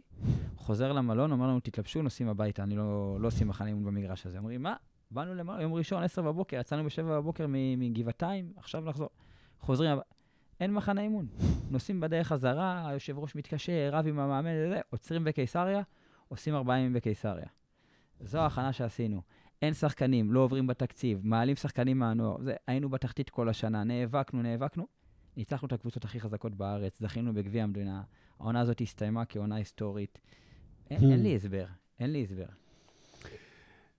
ואתה כשחקן שמגיע באמת לתארים האלה, למעמדים האלה, אתה אומר כאילו, יש הרי את ההבדל הזה, שוב, שאתה הזכרת אותו, הרגעים שלך לפני שאתה עולה, ומה קורה שאתה דורך. נכון? זה כאילו, זה מתחלק אצלך. זה, זה ממש ככה. כן. לחץ מטורף לפני. שתף רגע את הלחץ, מה? מה עובר שם? זה מתחיל יום לפני, אוקיי? זה מתחיל יום לפני, ואז ביום שישי, אני כן ינוח צהריים, אני לא ישן בלילה. אני לא ינוח צהריים, אני ירדם מהר, אבל גם אני אקום באמצע הלילה. איך אני צריך להתנהל? אני נמנם על הספה ארבעים דקות, אני אהיה לבד, אני אלך לפגוש חבר, אני... הכל כבר מתחיל יום לפני, איך אני צריך להתנהל? וכבר יש לחץ יום לפני. ואתה אוכל ארוחת צהריים, אתה כבר בשירותים. אחרי צהריים אתה מתעורר, אתה עוד פעם בשירותים. בערב ארוחת ערב, אתה כבר... ואז לפני השנה, אתה מסתובב, אתה מכיר את זה בטח, אתה מסתובב. הכרית לכאן, זה מביא עוד כרית, מוציא כרית, לוקח את השמיכה הזאת, מדליק מזגן, סוגר מזגן, השעון מתקתק, לא מתקתק, עושה רעש. הכל, עד שאתה זה. אתה נרדם, אז אתה גם קם מוקדם. עוד פעם, הכמות שירותים שהייתי בשישי שבת לפני משחקים, זה היה משהו מטורף באמת. בולה ארוך, הולך לשירותים, כוס מים. הייתי פשוט בפאניקה לפני משחקים. אני חושב על זה היום, ואני אומר, קיבינימט, מה קרה? מחזור רביעי, משחק נגד בני יהודה. תגיד, אתה משוגע? מה יש לך? תגיד, מה עובר עליך? אני מסתכל על עצמי, אתה יודע, לפני חמש עשרה עשרים שנה, בגיל עשרים ושתיים שלוש. וואנה, תגיד, מה עובר? אם אני היום רואה שחקן מתנהל ככה, משוגע. מתי, אגב, זה נגמר? כשנולדה לי ילדה. כשנולדה לי ילדה, שיניתי הכל. רגע, קם איתה בבוקר, משחק איתה בגיל. פתאום הראש לא חושב רק על המשחק, הייתי הרבה יותר טוב אגב. הגעתי הרבה יותר טוב למשחקים. ברור, ברור, מה זה? אתה במקום אחר. בוא'נה, איפה שישי לישון צהריים? רגע, יש ילדה, צריך להיות איתה, זה, פתאום אתה, יום שישי מוצא את עצמך רגע בגינה ליד הבית. מה, איזה גינה ליד הבית? אתה יודע, הכל היה קדוש סביב המשחק, אני אעשה הליכה, אני אחזור, אני במזגן, אני רואה סרט, אני... פתאום... רגע, שנייה, המשחק, שנייה, שבע בערב, יש פה עוד זמן להעביר עם הילדה. יואו. ואז הייתי מגיע הרבה יותר טוב למשחקים, אגב. ברור. היה לי הרבה יותר כוחות במשחק, אני ממש זוכר את זה. ברור. שהראש, והרבה פעמים אני אומר לשחקנים, שאני רואה אותם שהם ממש בתוך העניין הזה, אני אומר, חבר'ה, תעשו עוד דבר, זה בסדר לפגוש חברים יומים של משחק, זה בסדר לעשות, תזרמו, הכל בסדר. הם צריכים להיות יותר כלילים, אתה מבין? לא להיות נורא... קשוחים עם עצמם, ולוותר על הדברים, כי מכניסים לנו לראש כל הזמן שהפסד וניצחון חיים. זה, זה החיים. זה החיים. אז זה שטויות. זה שט... אתה יודע, זה שטויות. חבר'ה, יש עונה ארוכה, יש לך קריירה ארוכה, אתה יש לך דרך לעשות, משחק כזה או אחר לא יעשה את ההבדל. ממש. אבל אתה יודע, מחזור ראשון מגיעים, אני לא יודע איך זה בכדורסל, אבל מחזירים, מחזירים. ויש יש שיחה ביום שישי שהמאמן עושה, את האספה הגבוהה, כל יום שישי, במשך שלושים ושלושה משחקים, אז היו שתים עשרה קבוצות בליגה, אחד עשר משחקים, כפול שלוש, שלושים ושלושה משחקים. משחק עונה. זה המשחק הכי חשוב של השנה. זה משחק של החיים שלנו. מחזור ראשון. משחק עונה. זה, זה משחק, צומת דרכים. מחזור ראשון, איזה צומת דרכים. אתה יודע, ואתה כאילו, ואתה, אתה, אתה, אתה חייל, אתה, אתה מסתכל. אתה נדרך. מה? אתה מסתכל עליו, אתה... יש לי צומת דרכים מחר, עזבו אותי, יש לי מחר משחק... זה, כך, אבל ככה זה היה. אנחנו צוחקים על זה היום. היום שחקנים, אתה יודע. הלוואי וישמעו אותנו ויבינו שכאילו, בואו תהיו קולים, תהיו רגועים, יש לכם מטרה לטווח ארוך, תעשו קריירה יפה, תבואו למשחקים הכי נינוח. אם מישהו צריך להיות מרוכז, תתרכז, תשים הכל בצד. מישהו צריך הפוך, להיות קצת עם חברים, להוציא את הפוקוס מהמשחק, מבורך. מה שעושה טוב לשחקן, ששחקן צריך להרגיש את התחושות האלה. תבין, הוא צריך להרגיש את התחושות האלה, מה עושה לו טוב. בדיוק. ועם זה ללכת. זה, זה בדיוק זה, זה גם כאילו, לא, לא לשאוב ממה, מה בן אדם אחר עושה, ואז כזה, זה גם מה שאני אעשה. פשוט להתחיל להרגיש את עצמנו, אם באמת נוח לי עכשיו לשבת, דבר עם החברים, אתה יודע, יש כאלה שזה, ש... יש לי אנשים שאני מכיר, עשו קריירה של, קריירה מטורפת שמעשנים סיגריה לפני, לילה לפני משחק. ואתה יודע, שרס נגיד, זה אחד הפוינטגרדים הכי גדולים שהיו פה באירופה, בהיסטוריה של אירופה, הוא היה מעשן, כי זה היה מרגיע אותו. אז יש, אז יש, לכל אחד יש את הדרך שלו ואת הזה, ופשוט, אתה יודע, היה לי עוד שחקן גם, שחקן זר, שגם, אחד הדרכים שהוא היה מרגיע את עצמו לפני משחק, כל פעם לפני משחק, כל יום לפני משחק, הוא היה הולך לסרט. הולך לקולנוע, לקולנוע, סרט הקולנוע, לבד. גם אני, קבוע. מדהים. קריירה שלמה, הייתי הולך עם שישי ללב בדיזינגוף, הייתי גר שם, באזור, ברחוב מזה, הייתי יורד עם שישי להצגה של שעה חמש, חמש וחצי, רואה את הסרט, והולך אוכל ארוחת ערב. אפרופו שרס, מעשן, יש לי חבר טוב שתמיד היה כדורגלן, והוא אומר לי, שחקן שלא מעשן לא יכול להיות כוכב. הכוכבים הכי גדולים מעשנים. אתה יודע, ואני עד היום לא לקחתי שחטה. אני בן ארבעים, שחטה לא לקחתי, אני כאילו הכי... תראה, אני, אני ראיתי את זה גם. אה, לי היה עם, עם סיגריות איזשהו משהו אחר, שכזה היה איזשהו ערס עצמי שלי, אבל, אה, אבל כן, הייתי רואה את זה, והייתי אומר כאילו, איך זה לא, איך, איך זה מסתדר? זה לא סותר מקצוענות. זאת אומרת, שלא יחשבו, רגע, אנחנו לא אומרים לאנשים לעשן, أو. כל אחד שיעשה מה שנוח לו וטוב לו. זה לא סותר מקצוענות, שידעו את זה. כן. אתה כן. מבין? אנשים אומרים, אה, הוא מעשן, הוא לא מקצוע... זה לא נכון. נכון. נכון, זידן, זה דרך. זידן, זיד, זידן תפסו אותו לגמר, לפני גמר גביע העולם ב-אלפיים ושש, על המרפסת עם ברטז מעשנים. זאת אומרת, הש, השוער שנבחרת צרפת והשחקן הכי טוב שנבחרת צרפת, הכל בסדר. בסוף הוא גם עשה משחק טוב, למרות האדום שלו. עשה משחק מדהים ו- ו- והפקיע שער, וזה לפני גמר גביע העולם. זאת אומרת, כל אחד צריך למצוא את הדרך שלו. את הדרך שלו. מה שעושה לו טוב, שיביא אותו בצורה הכי טובה ל- ל- למקסם את הפוטנציאל שלו. זה מה שהוא צריך לעשות. ממש, אני ממש מסכים עם זה, ואתה יודע, זה חלק ממה שהיום אני נגיד מלמד. כאילו, זה, זה חלק מה, מה, מהכלים שהייתי רוצה שיהיו לי בתור ספורטאי, ואז כזה היום אני, זה מה שאני מנסה להעביר. אני רוצה לשאול אותך על, על הירידות ליגה שלך, ואני אתחיל ב- לשתף את התחושות שלי בירידות ליגה שלי. אז אני גם ירדתי שלוש פעמים ליגה. אני יכול להגיד שהפעם הראשונה שירדתי ליגה, לא, הפעם השנייה, הפעם הראשונה זה היה ברמת גן, קבוצה התפרקה לגמרי, לא לקחתי את זה קשה. אני חייב להגיד, כי הקבוצה, תוך כדי העונה, אתה יודע, לא שילמו לנו איזה שישה חודשים, הכל, הכל התפרק שם, לא לקחתי את זה קשה. הפעם השנייה, ירדתי עם נהריה, דרך אגב, אותה סיטואציה עם המשכורות וזה, אבל שם כבר הייתי יותר בוגר, הייתי גם שחקן מוביל, שאנחנו ירדנו ליגה, אחי, אני הרגשתי שאין אותי, כאילו זהו, אני אפס, אני חושב שהייתי בדיכאון, לא הלכתי לזה, אבל לצאת מהמיטה היה לי ממש קשה, הייתי מסתובב עם עצמי, לא, פשוט גם לא, לא עשיתי שום דבר לעונה הבאה, כזה, אני זוכר שהייתי הולך לאימונים עם uh, גפני, שהיה מאמן אותי, הייתי נכנס, בועט בכדור והולך. ואני חושב שזו הייתה תקופה שפשוט הבנתי שלא הבנתי, כאילו שם uh, נפל לי שמי אני כשחקן, זה מי אני כבן אדם. ואם אני נכשלתי בדבר הזה, ולקחתי את כל הדבר הזה על הכתפיים שלי, אין, אני, אני כישלון, כבן אדם, עודד כישלון. ולא ידעתי לעשות את ההפרדה הזאת, של מה קורה כשחקן, ומי אני כבן אדם. וזה היה משהו שהלך איתי המון המון שנים בקריירה שלי, כאילו, אם אני טוב, אם, אם אנחנו מנצחים, אני טוב, אם אנחנו מפסידים, אני רע, ואני כישלון, ואני מפסיד. סליחה שאני יוצר אותך עודד, אני חושב שאת התחושות האלה, אתה הולך איתם עד היום, לא רק בהקשר של כדורסל. דיברנו על זה לא, אתה יודע, שלשום, דיברנו על, על, על, על משהו אחר, ואתה... האחריות הזאת שאני בדיוק, לוקח. ואתה לוקח את הדברים, נכון. אה, אה, לפעמים קצת אה, בצורה... נכון. לא, לא בפרופורציות הנכונות, אתה מבין? כן. אה, והאחריות שאתה לוקח על עצמך היא הרבה יותר מאשר אתה צריך. כן. אה, ולא רק בעניין של הספורט. ואתה צודק. וזה, וזה נכון, וזה יפה שהעלית את זה גם עכשיו, uh, כי יש איזשהו מנגנון של האנשה, שאני מרגיש כאילו אם משהו שהיה אמור ללכת לאיזשהו מקום אחד, לא הצלחתי להביא אותו למקום הזה, אז אני גם מעניש את עצמי, אתה מבין? אז זה פגשתי, דרך אגב, אני, אני אפתח את זה, זה, מה שדיברנו זה כאילו על הגירושים שלי, כאילו הסיומת...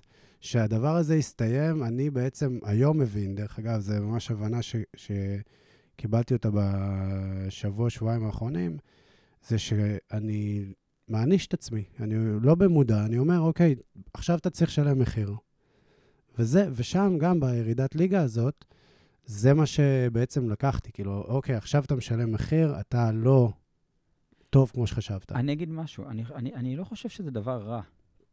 לדעת, אבל עד איזה גבול המחיר. אתה מבין מה אני אומר? זה בסדר. להיות עם, ה, עם האחריות הזאת, ואני מאוד בעד לקיחת אחריות, אבל גם לא, אתה יודע, לא לקחת את זה למקום... שזה ש... רק אני. בדיוק, שזה רק אתה, וגם שזה, שיעשה לך רק כאילו דברים רעים. כן. אתה יכול לקחת את זה ולה, ו, ולהפיק מזה דברים טובים. לגמרי. אתה מבין מה אני אומר? כן. זה בסדר, ה- לקיחת אחריות זה דבר סופר חשוב. אפרופו שאתה אומר על שלוש ירידות ליגה, אני תמיד אמרתי שתי ירידות, עכשיו ירדתי שלוש פעמים, אבל בעונה אחת הייתי פצוע כל השנה, קראתי את הרצועות, בפעם הראשונה שקראתי את הרצועות, ולא שיחקתי שנה שלמה. אבל מצד שני, שאומרים לי על התארים, אני מחשיב את האליפות, אבל לא הייתי באמת שותף באליפות הזאת. הייתי שחקן נער פוסטר במכבי חיפה, אתה מבין? אבל נוח לי להזכיר את האליפות שיש לי אליפות, תואר, למרות שלא הייתי שותף, אבל כמו שלא הייתי שותף, אז תמיד הייתי אומר, אבל עם השנים, שהתבגר, רגע, זה לא פייר, זה לא הוגן, אל תהיה שקרן, אתה מבין? כאילו, זה נוח להגיד שיש לך אליפות, אבל איפה שזה לא נוח, אתה לא אומר, אז אני, אני, אני לגמרי, לגמרי היו שלוש ירידות ליגה, ו... ותספר לי על התחושות שהיו... תראה, התהפוכות הרגשיות שאני עברתי בכדורגל, הרכבת הרים הזאת היא, היא מסוכנת. לא, היא, אתה צוחק, זה מאוד מסוכן. הייתי במקומות לא טובים, גם עם ירידת ליגה, גם עם הפסדים, אבל הכי הרבה מביקורות של מאמנים.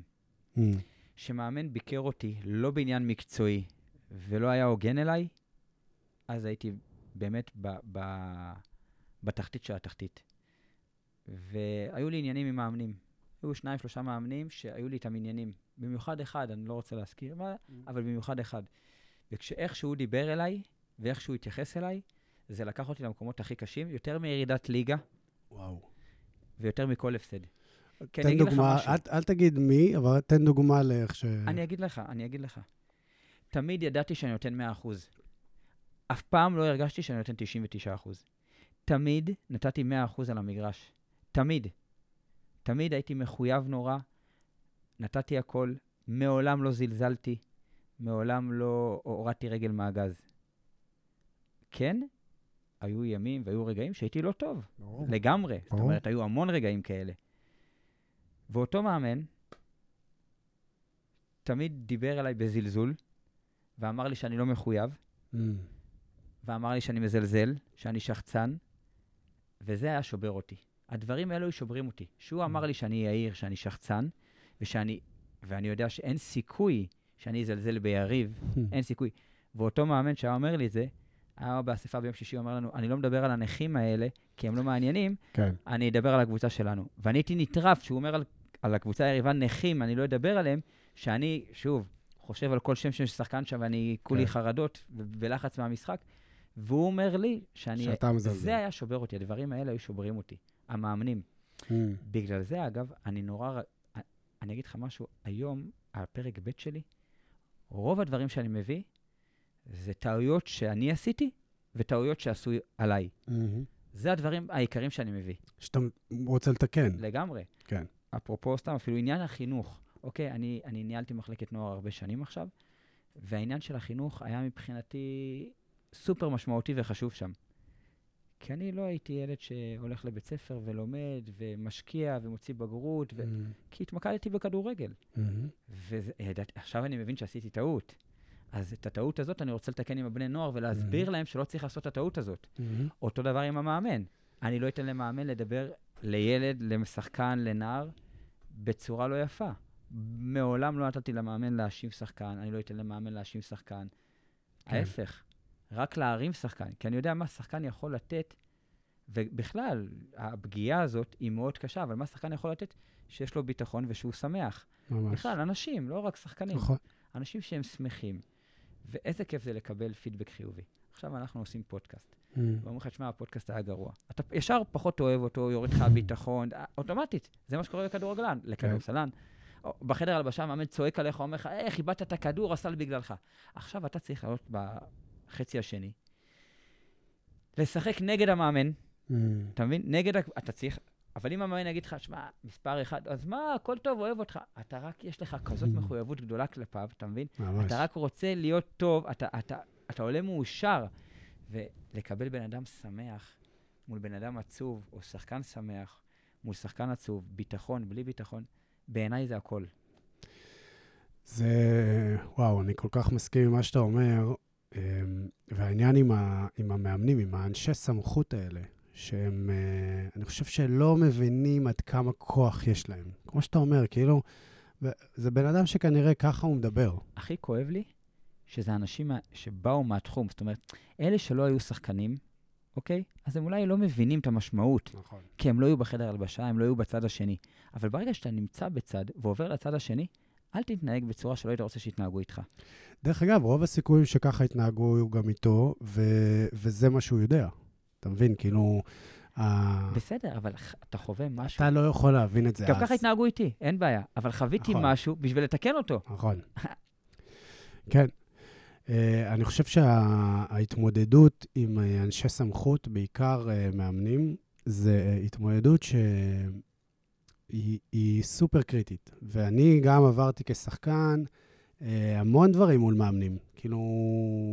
תמיד רציתי שיהיה איזה מישהו, מאמן אחד, שיאמין בי, כי אני תמיד כזה באתי מהלמטה, כל הזמן כזה, זה לא היה, בוא, אני הולך איתך.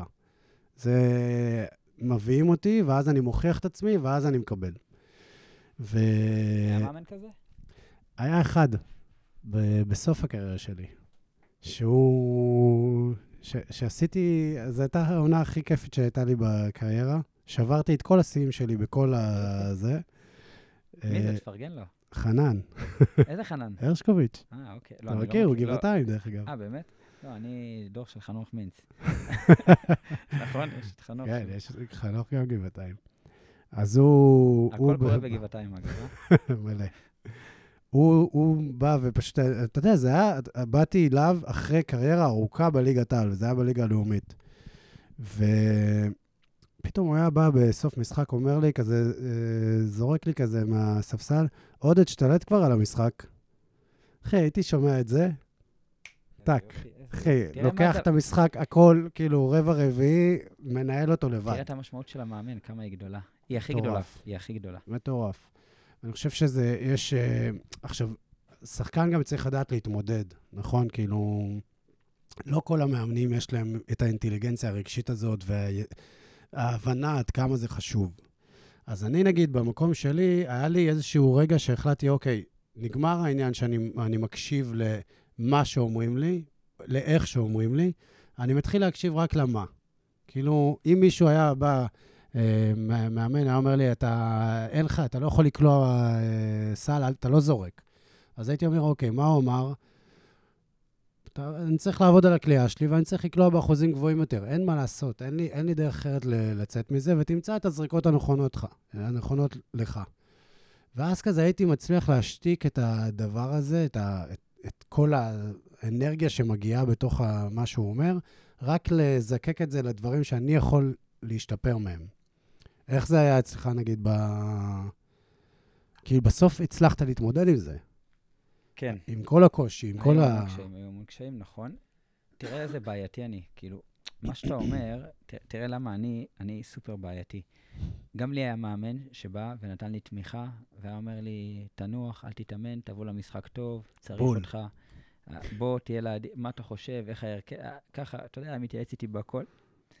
ולמה אני אומר, כי כשהיינו, כשמשהו לא היה עובד, או שהיינו מפסידים, לא הייתי עצוב רק בשבילי, גם בשבילו. קודם כל בשבילו. ברור. הייתי, אתה יודע, הייתי כל כך כאילו מפחד רק בגללו. כל כך רציתי שזה יעבוד ויצליח בשבילו, שפתאום ההפסד היה לי הרבה יותר כבד, כי יש גם אותו עכשיו בסיפור. עומר, אתה לא מבין כמה אנחנו דומים. אני אומר לך, זה, המקום הזה הוא גם, הוא מוכר לי, כי... זה מוכר לכל אחד. שמה, עודד, ש... ש... שאתה אוהב מישהו, בסוף אתה רוצה שיהיה לו טוב, אתה מבין? שמישהו נותן לך אהבה, שמישהו נותן לך ביטחון, אז אתה רוצה להחזיר לו, אתה מבין? אתה רוצה להחזיר לו, איזה כיף זה שמישהו נותן לך אהבה וחום וביטחון, אז יש לך מלא תשוקה להחזיר לו, ואתה עם כיף בעיניים ועם אהבה, אז בטח שפתאום הוא חווה, אתה יודע, משהו לא נעים, אז אתה מרגיש רע, אתה מרגיש עכשיו רע הרבה יותר. אני רוצה לספר עוד, עוד סיפור שהיה לי, עם, עם מאמן שדווקא אה, דן שמיר. דן שמיר זה מאמן שהכרתי אותו לפני שהוא אימן אותי בחולון. אה, אחלה גבר. מאוד, כאילו, הייתי מחובר אליו ממש לפני. ואז התחלנו את המערכת יחסים הזאת, שפתאום מחברים כזה שמכבדים אחד את השני אה, כמתחרים, פתאום זה הפך להיות כזה, אנחנו אה, ביחד, וזה מה שהרגשתי בהתחלה. מרוב שכל כך רציתי אה, להיות טוב, הייתי גרוע. גרוע, גרוע, והוא, דן שמיר, דרך אגב, אחד המאמנים הכי מקצוענים שאני אה, פגשתי, מקצוען, מגיע, אין לו. ברגע שאתה, אה, עברנו את, ה, את השלב הזה, ואני, והוא מאמן שלי, אין, אתה, אנחנו לא חברים, נגמר. אני מאמן, ו, ו, וזה מה שאנחנו מביאים, והוא דורש המון מהשחקנים שלו, לא רק ממני, כאילו, זה דרש מכולנו. שנייה, איך קיבלת את זה? היה לי קשה. את המעבר הזה... לא, לא ידעתי. לא. את המעבר הזה מחברות, ל... רגע, מאמן שחקן למערכת יחסים הזאת, יש פה דיסטנס פתאום. ממש, פתאום. ממש, היה לי ממש קשה, ו... ובגלל זה גם לא הייתי טוב.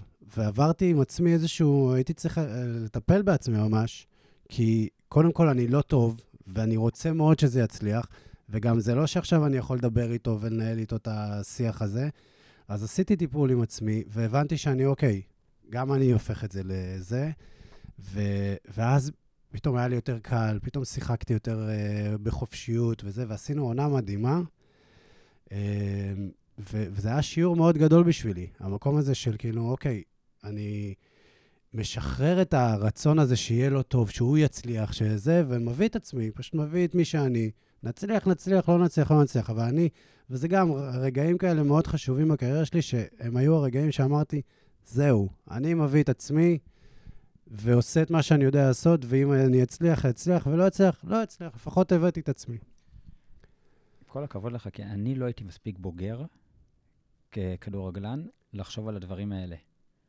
זאת אומרת, היום נורא יותר, נורא קל לי להסתכל על זה, כי אני, אני נמצא במקום אחר. אני בכיסא השני. כן. וכשהייתי כדורגלן, לא, לא הצלחתי לחשוב, או, או, או אפילו, אה, אה, בטח לא ליישם, כי לא הבנתי את זה, את הדברים האלה, ואני נורא מתחבר למה שאתה אומר, כי לי היה חבר נורא קרוב, ששיחק איתי לאורך כמעט כל הקריירה בפועל רמת גן. כשבסוף הקריירה שלי, הוא הפך להיות מאמן. Mm. עכשיו, יש פה חברות מאוד קרובה, זאת אומרת, הרבה יותר מה שהייתה לך עם דן, כי, כי זה מישהו שגדל איתי ושיחקנו יחד. כן. ו... ואז uh, ידעתי שבגלל שכולם כולם יודעים את הקשר בינינו, ועכשיו אני הקפטן של הקבוצה והוא המאמן. ו- ו- הרגשתי בסרוכית מגדלת. וואו. עכשיו, השתדלתי, מה זה השתדלתי? עשיתי את הכל, הכל כמו בספר, זאת אומרת, לא היה סיכוי שאני אחר, לא היה סיכוי שאף פעם שאני אחר, אבל תמיד הייתי מגיע ראשון לאימון, והייתי צריך לשמש דוגמה, וידעתי את זה, כי אסור ש, אסור לי פה, תשמע, עכשיו הכי קל לי לבוא ולאחר, וזה מה שאני רוצה, כי אנחנו גם חברים, ו- ויש בהם... שימשתי דוגמה, אבל איפה זה פגע בי? אני הייתי נורא רגזן, אוקיי? ככדורגלן. הייתי מאוד תחרותי.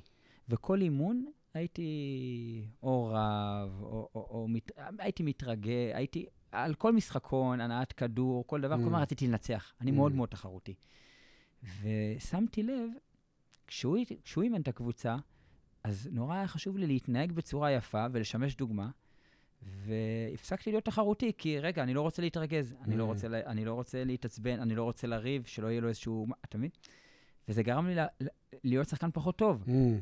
זה לא אני. הבאת את עצמך. לא, זה לא אני. אני כאילו, אני כל הזמן חושב על איך רק להתנהג בצורה שהמאמן, אתה יודע, שאני לא אעשה לו איזושהי בעיה, שלא יגידו חלילה על מערכת יחסים בינינו, על ניגוד עניינים, על דברים כאלה. נורא היה לי חשוב, אתה יודע, לשמור על המעמד שמגיע לי, שמה, הוא מתנהג יפה, הוא מתאמן טוב.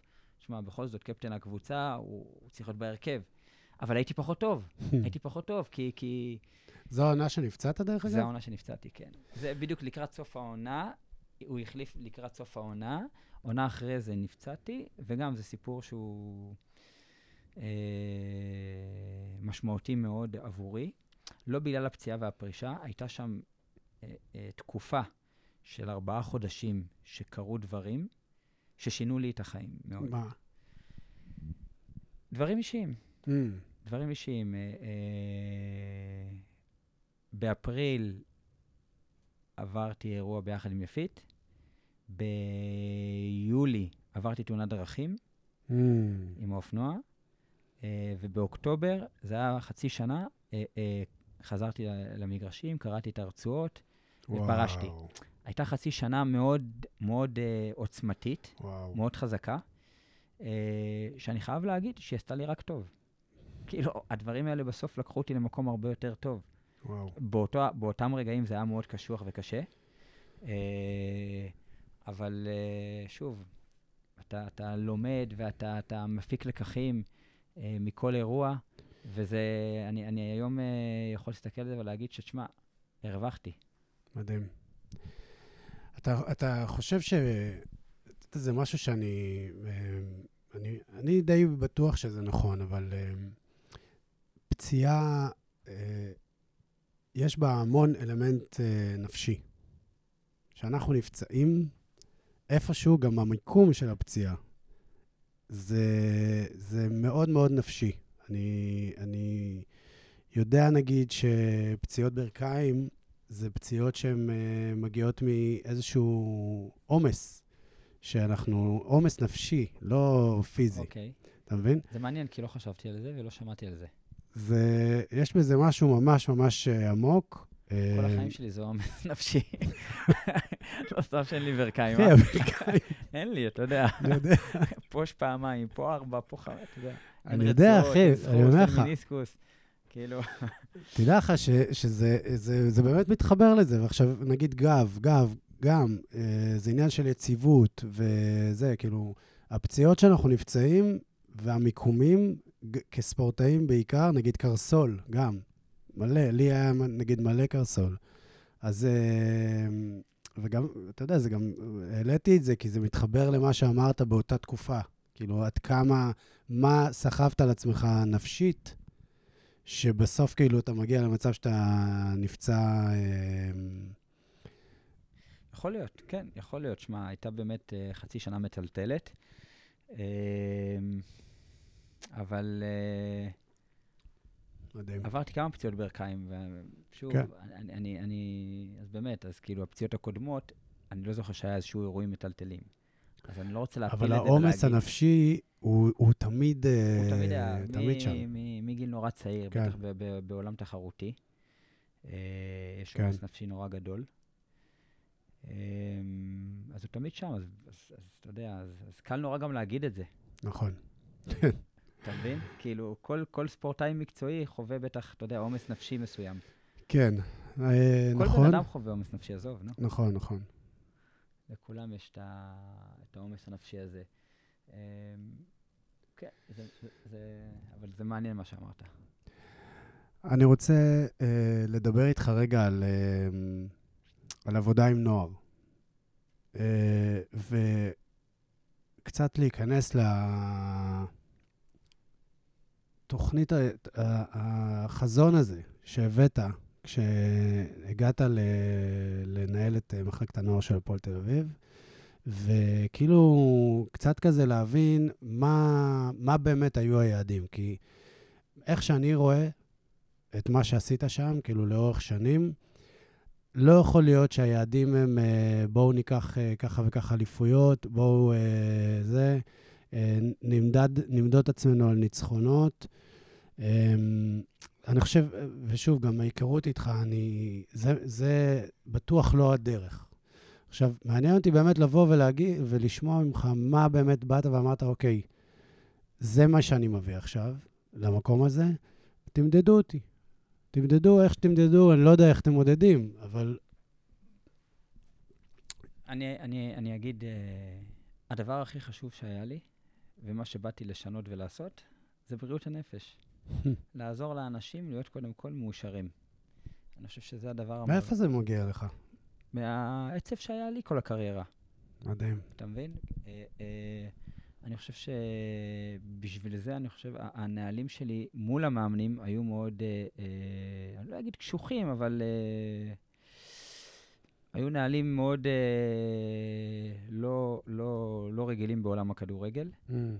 לא נתתי למאמנים ליצוק או לקלל או להאשים שחקנים. בכלל היה שם, אתה יודע, שלושה עמודים של נהלים רק איך להתנהל מול שחקן.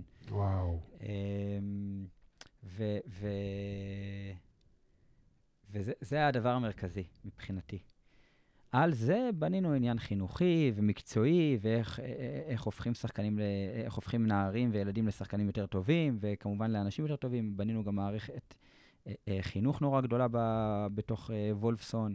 הבאתי רכזת חינוך, והיא ריכזה שם סטודנטים, והביאו חבר'ה שבאו ללמוד למבחנים, ועשו שם שיעורי בית, החבר'ה ששיחקו כדורגל, הנערים, אותם ילדים. ובנינו מערכת מקצועית, אני אגיד לך מה, כשהגעתי לתוך הפועל תל אביב, ובכלל שגם היום אני הולך לעבוד בהתאחדות, אני מתחיל ביום ראשון, אז, אז אתה יודע, אמרו לי, תיזהר מהאו והאו, וזה פוליטיקה, ו... וככה גם אמרו לי בהפועל תל אביב כשהגעתי. את אותם דברים שאמרתי אז, אני גם אומר לחבר'ה היום, זה לא מעניין אותי, אני מביא את עצמי. טוב לכם, על הכיפק, לא טוב, לוחצים יד להתראות, אני הולך לתחנה הבאה. זאת אומרת, אני לא מתעסק בזה ולא מתעסק בשטויות. באמת, ההתעסקות בהפועל תל אביב במחלקת נוער הייתה מאה אחוז נקייה בעניין המקצועי. היה שם משהו נורא טהור, משהו נורא יפה. עכשיו, מי שאפשר את כל הדבר הזה גם זה הבעלים עצמם. כן. כי הבעלים עצמם נתנו לי יד חופשית, לא התערבו. מעולם לא אמרו לי שמישהו צריך לשחק, מעולם לא אמרו לי שמאמן צריך לאמן. קיבלנו החלטות נקיות. נטולות אינטרסים, אתה מבין? אז הכל היה נורא, נורא נעים ונקי, ויצרנו מערכת נורא נעימה, והיה כיף להגיע למתחם, והעניין החברתי היה מאוד משמעותי לנו, והייתה אווירה נורא נעימה, והיה המון ערבי גיבוש, ובאמת יצרנו משהו מאוד טוב ונעים, שאנשים רצו להצטרף לזה, כי המקום היה אני. לא היה לנו כלים, ולא היה לנו כסף, ולא היה לנו תנאים כל כך טובים. אבל היה שם כן היסטוריה, וכן מסורת של מועדון, וכן עוצמה של מועדון, אבל בעיקר הדבר הנקי הזה, שהבאנו משהו מאוד טהור, נקי ו- ו- ונעים ומקצועי ו- והגינות, וישר, אתה מבין? אז, אז אנשים התחברו לתוך הדבר הזה, ויצרנו באמת דבר מאוד יפה. אני, אני אומר יצרנו, כי חשוב לי להגיד או. שהיו שם הרבה אנשים טובים בדרך, המון אנשים טובים. או, שאת רובם אתה גם יודע להביא בעצמך. כן, חשוב להגיד גם שבהתחלה היו לי טעויות, זאת אומרת, גם מבחינת אנשים הבאתי לא תמיד את האנשים הנכונים, לקח לזה זמן, אבל בסוף כן, חיברתי את הפאזל בצורה טובה. כן. מאוד חשוב לי להביא באמת את האנשים שלי, אני נורא... כי בסוף אני צריך חיבור לאנשים. כן. בסוף אתה צריך חיבור לאנשים, אני נורא אוהב לעבוד עם אנשים שיש לי... אני גם חושב שאתה סומך עליהם. כן, ברור, בסוף שאם... כי אם אני מכיר בן אדם ויש לי אליו חיבור, אז אני, אני סומך עליו, ואני גם אוהב לתת לאנשים, אגב, אה, אה, אה, אתה יודע, בתחום שלהם, את החופש שלהם. כן, את החופש שלהם, כאילו, היה מנהל חטיבה צעירה. בוא, תבחר את המאמנים, אני מאחוריך, סומך עליך, אני לא מתערב לך. אפשר כמובן לדבר ולדבר על עניינים מקצועיים, ואתה יודע, לקבל החלטה, בסוף ההחלטה תהיה שלך. אפשר להתייעץ ולחשוב על דברים, ואני יכול להגיד את הדעה שלי, אבל בסוף אני נתתי לו לקבל את ההחלטות שלו. עכשיו, חשוב לי דווקא כן לשים פה איזשהו רגע כאילו על התוצאות של מה שזה הביא, כי האמירה שלך, עומר, היא, אני חושב שהיא חשובה, כי היום אנשים אומרים שאם אנחנו נעצור רגע עכשיו ונסיים את הפרק הזה של מה שדיברנו, אז uh, יבואו אנשים שלא מכירים, יגידו, אוקיי, נו, אז יופי, אז הוא בנה זה חינוכי וזה, והביא ערכים וזה, אבל uh, כאילו לא מחברים את זה עם תוצאות טובות בסוף הדרך. ו- ויש משהו שאתה הבאת על הדבר הזה שאומר, שומעים, מתחילים עם ערכים, מתחילים עם איך מדברים, ה- המקום הזה של בריאות הנפש לילדים, עם זה אנחנו מתחילים, ו...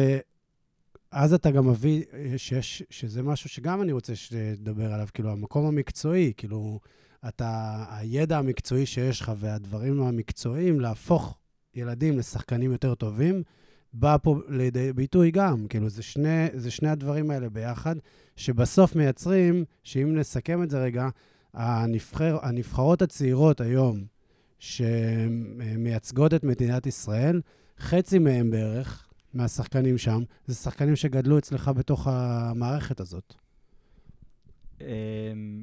לא, אבל כן, יש... למה לא? יש כמות שחקנים. לא, יש שבעה, טוב, בכדורסל זה חצי. יש אחלה, כאילו, יש כמות שחקנים, אבל שוב, זה בגלל שיצרנו באמת מערכת מאוד בריאה, במועדון, עם מסורת, עם היסטוריה, ואנשים רצו להתחבר לתוך הדבר הזה. וכן, אתה מדבר על תוצאות, בסוף הדברים האלה מביאים תוצאות.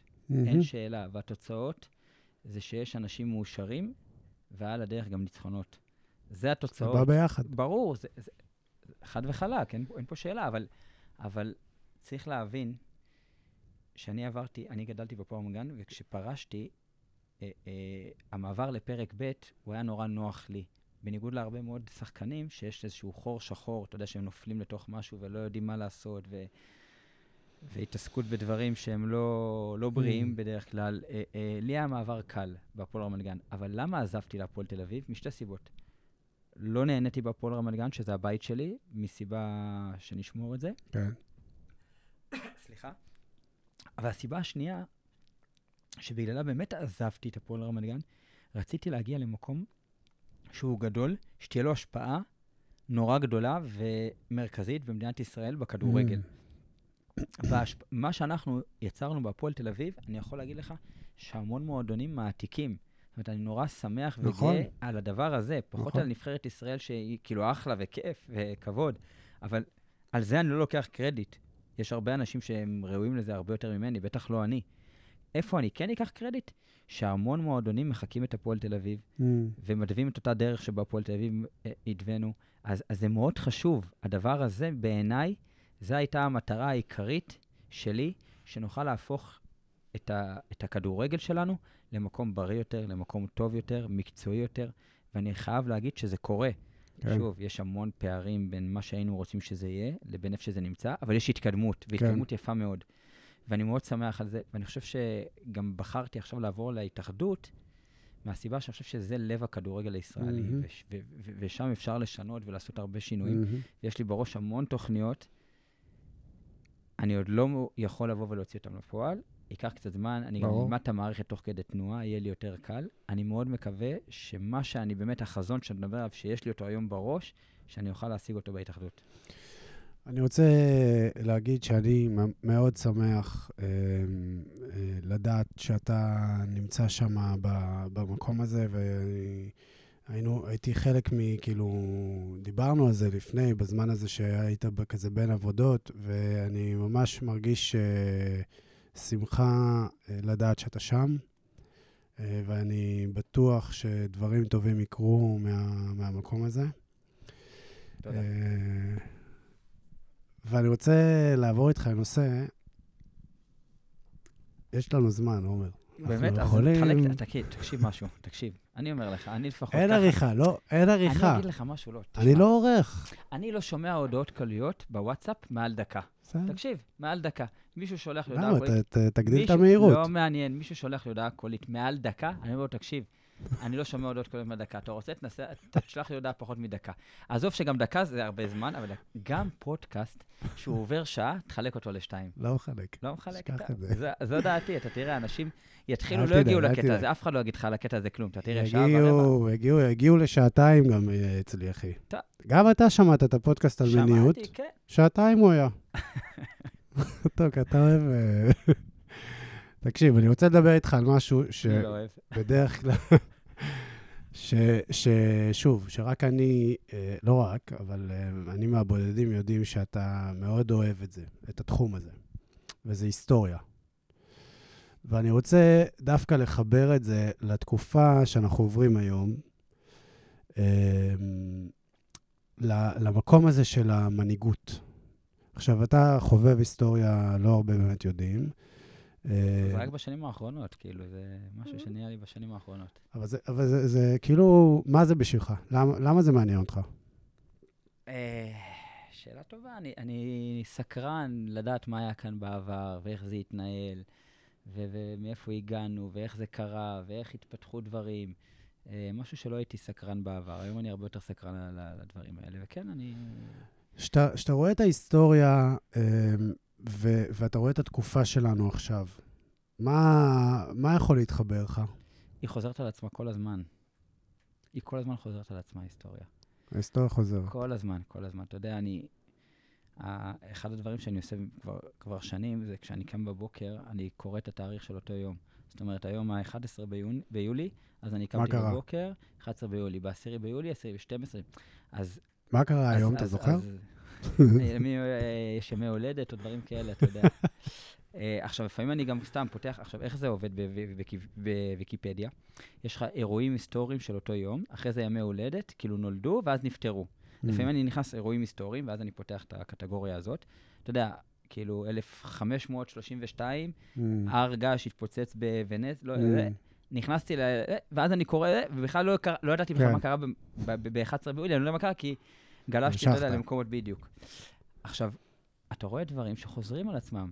ב-אלף שבע מאות שלושים ושתיים, רעידת אדמה בטבריה, ב-אלף תשע מאות עשרים, רעידת אדמה, אתה רואה דברים שחוזרים על עצמם, מלחמה כזאת וכזאת, המוסלמים נגד היהודים, יפן, זה, כל הזמן דברים חוזרים על עצמם, חוזרים על עצמם, ואנחנו חיים בסרט, וחיים בסרט, אתה יודע, אבל חושבים שאנחנו קצת אחרים, ודור שונה, נכון, היום אתה, אבל הנה, מלחמה ברוסיה ואוקראינה, ודברים קורים ומתפתחים, והממשלה הזאת, כמו הממשלה בעבר, והשיר של אלי לוזון היה רלוונטי גם לפני ארבעים שנה, רלוונטי לפני עשרים שנה, איזו מדינה, רלוונטי היום, והיה רלוונטי גם בעוד עשרים שנה, אתה יודע.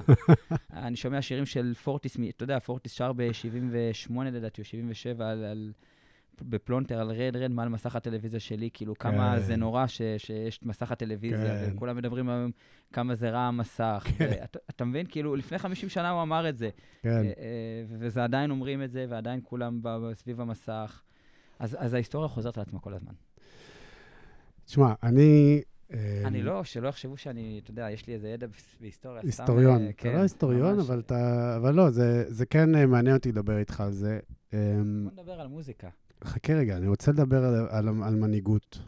על מנהיגות, כי אני חושב שיש משהו, אני חושב שהדבר הכי חשוב, הכי, הצורך הכי גדול שחסר לנו, ואני חושב שזה בכל העולם, דרך אגב, אני לא חושב שזה רק לנו, אבל זה, זה מנהיגות אמיתית, מנהיגות, מנהיגות אמיתית. כאילו, אנחנו היום, המנהיגים במרכאות שנמצאים שם למעלה, מקבלים החלטות, זה פוליטיקאים, זה לא מנהיגים. ואני חושב שיש הבדל מאוד משמעותי בין פוליטיקאי, כי זה שיושב היום כראש ממשלה, הוא בעיניי אולי הפוליטיקאי הכי גדול שהיה, ו- ואני חושב שבהיסטוריה בכלל, כאילו משהו, כפוליטיקאי הוא מדהים. יש לי דעה על זה. שנייה, אני רק אצלם. אז כ- כפוליטיקאי הוא, הוא מדהים, והוא עושה את כל התרגילים הנכונים כדי להשאיר את המצב איך שהוא רוצה שיהיה, אבל אי אפשר לקרוא לזה מנהיג. ואני חושב שאין לנו פה איזה מישהו שאפשר להסתכל עליו ולהגיד כאילו, אוקיי, זה המנהיג הבא שבא, ש, שכולנו נלך ויביא קצת משהו אחר לתוך הדבר הזה שהוא כבר, זה, זה איבד מהטעם שלו בכל צורה אפשרית. אז אני חושב שגם בהקשר הזה דברים לא השתנו. ואני אסביר. Mm-hmm. תיקח את יצחק שמיר, היה עליו דוקו לא מזמן שראיתי. כל יום, כראש ממשלה מכהן, הוא ישן בין שתיים לארבע. קח היום את ראש הממשלה, ותן לו לישון בין שתיים לארבע, איזה ביקורת תהיה פה? כן. הדברים השתנו, העולם השתנה, יש מדיה, היום רשתות חברתיות, היום אתה חשוף יותר. היום כל שלוש דקות יש מבזק על ראש ממשלה. פעם היית רואה, מחכה לחדשות של שמונה בערב, אני מדבר לך לפני עשרים שנה, לפני חמישים שנה אולי היה איתו, לפני מאה שנה לא ידעו כלום, אתה מבין? אז כאילו, אז המנהיגים היו הרבה יותר אה, וואו מאשר היום, שהם חשופים לנו הרבה יותר, ואנחנו נכון. יודעים, אנחנו יודעים הרבה יותר דברים. נכון. אז, אז, אז, אנחנו לא, אז קשה לנו לבוא ולחוות חוות דעת עכשיו, אם לפני שישים שבעים שנה שלא היינו חיים, אה, בן גוריון, שבאמת שאם יש דוגמה, ונסע לנגב, ו, ו, ו, ו, ו, ובאמת היה מנהיג מדהים, אה, היה הרבה יותר טוב מאשר בנימין נתניהו. אנחנו חושבים, כמנהיג. כי זה, כי זה נורא רומנטי לנו, וזה נורא... נורא, אנחנו נורא מתחברים לסיפור הזה, ובדיוק כל מדינת ישראל, או חיים וייצמן שאומרים שהוא היה המנהיג הכי גדול, ובאמת אחד האנשים המשפיעים ביותר בתולדות מדינת ישראל. אז יש גם, אתה יודע, הרבה אנשים אומרים שהוא היה עסקן נורא גדול, והיה מניפולטור, ותמיד סובב את האנשים סביבו. אז לך תדע, בעידן של היום איך הוא היה חיים וייצמן, אתה מבין? ההגדה הזאת. אז אנחנו לא באמת יודעים. אז נורא קל לבוא ולהסתכל על הפוליטיקאים של היום, ששוב, אני לא באדם כמובן, ו- ובאמת, אתה יודע, קבענו את הפוד הזה מלפני שבוע, mm. כי אחרת יום שלישי עכשיו צריך להגיד, שעה הזאת, נכון. חוסמים כבישים ועושים דברים, נכון. ו- ואני, מהמקום שלי פה, רוצה להגיד שאני שותף, ואני אני, אני מגיע למחאה בימי שבת, תמיד לקפלן, mm. משתדל, שוב, לא, לא כל שבת, בא כן. ומראה נוכחות ועומד שם... א- א- בשביל להיות שותף לדבר הזה, אבל קשה להגיד, קשה באמת, אני, אני חושב שזה לא הוגן אה, לעשות השוואה בין תקופות. אז, אז שוב, אז, אז ההשוואה, אני חושב, היא לא בין תקופות, היא, היא כאילו בין המילים האלה, שאני חושב שבשנים שאני, שוב, בצורה שאני, ואני לא מעורב פוליטי, דרך אגב, אתה, אתה יודע, כאילו, אני לא רואה חדשות, אני לא... לא יודע כמעט כלום אה, פוליטית, סוג של ניתוק שעשיתי עם עצמי אה, במקום הזה, אבל המקום הזה שהיום אני, אני רואה את ההבדל המשמעותי בין פוליטיקאי לבין מנהיג, שפעם זה היה אמור להיות מחובר. כאילו, אלה, ש, אלה שנמצאים שם כפוליטיקאים, זה אמורים להיות מנהיגים שרוצים להביא משהו לציבור, משהו שהם אה, זה... פוליטיקאי ו... צריך להיות מנהיג? אני לא יודע, אני שואל, אני באמת לא יודע. בעיניי? כן. פוליטיקאי צריך להיות מנהיג. אוקיי. כי, כי הוא, הוא נבחר הציבור, הוא צריך לדאוג לציבור. הוא צריך להיות מנהיג טוב או פוליטיקאי טוב? אז אני חושב שהוא צריך להיות מנהיג טוב. ולדעתי מה שיש היום זה רק פוליטיקאי טוב. אוקיי. ו- ו- אני וגם, באמת לא יודע. ודרך אגב, גם השאר, אני לא יודע מה קורה שם בזה, אבל שוב, תחשוב, נגיד, אנשים שאני רואה כמנהיגים, נגיד בהיסטוריה, אז יש לך את מהטמה גנדי. זה בעיניי מנהיג. אוקיי. מרטין לותר קינג, מנהיג. אלה מנהיגים. מי יש לך שם? אנשים שבאו ובעצם, דרך אגב, מוחמד עלי. מנהיג. זה לגמרי. אז זה המנהיגות שאני מדבר עליה. הנסיכה דיאנה, לדעתי גם. אישה שהתחלתי, שאני רואה עליה דברים גם. אתה רואה מנהיגות, אתה רואה מישהו ש... דיאנה אמרה משהו יפה, מישהו צריך ל- ל- לתת אהבה לעם הזה, ואני חושבת שאני יכול לעשות את זה. זה אמירה של מנהיג, מנהיגה. כן. שמע, פחות אני חושב שאני, אני חושב פחות אנחנו. דרך אגב, אתה מנהיג גם.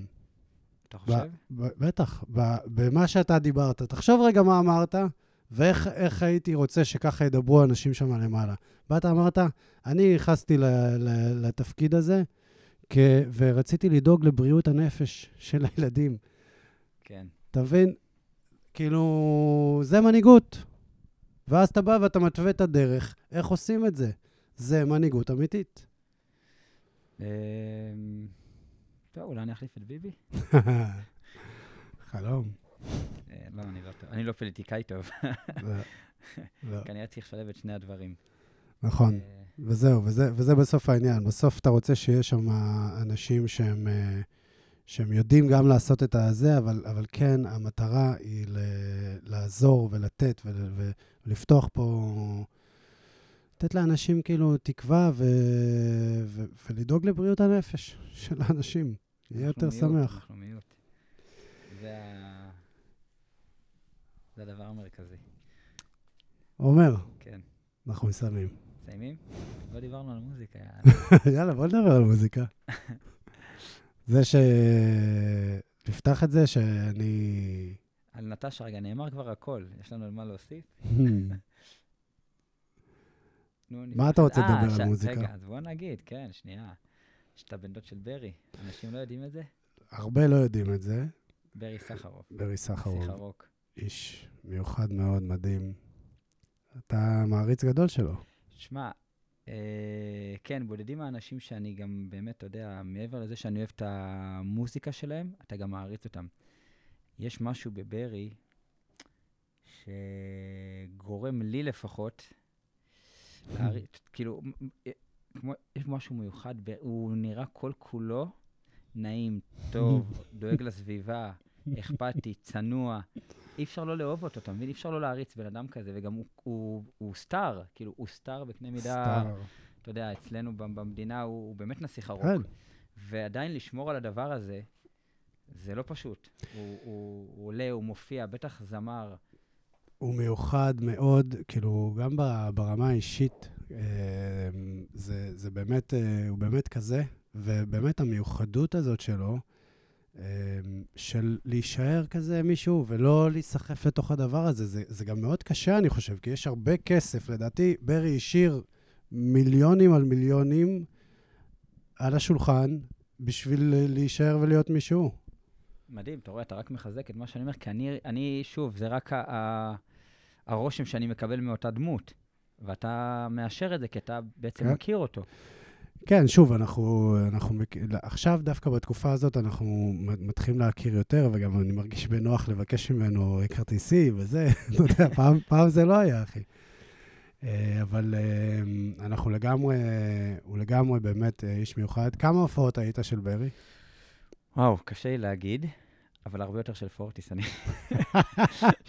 שלא ייחס עליך, אה? טוב, אני... כן. אבל רגע... מה זה מוזיקה בשיחה? זהו, זהו. דבר איתי.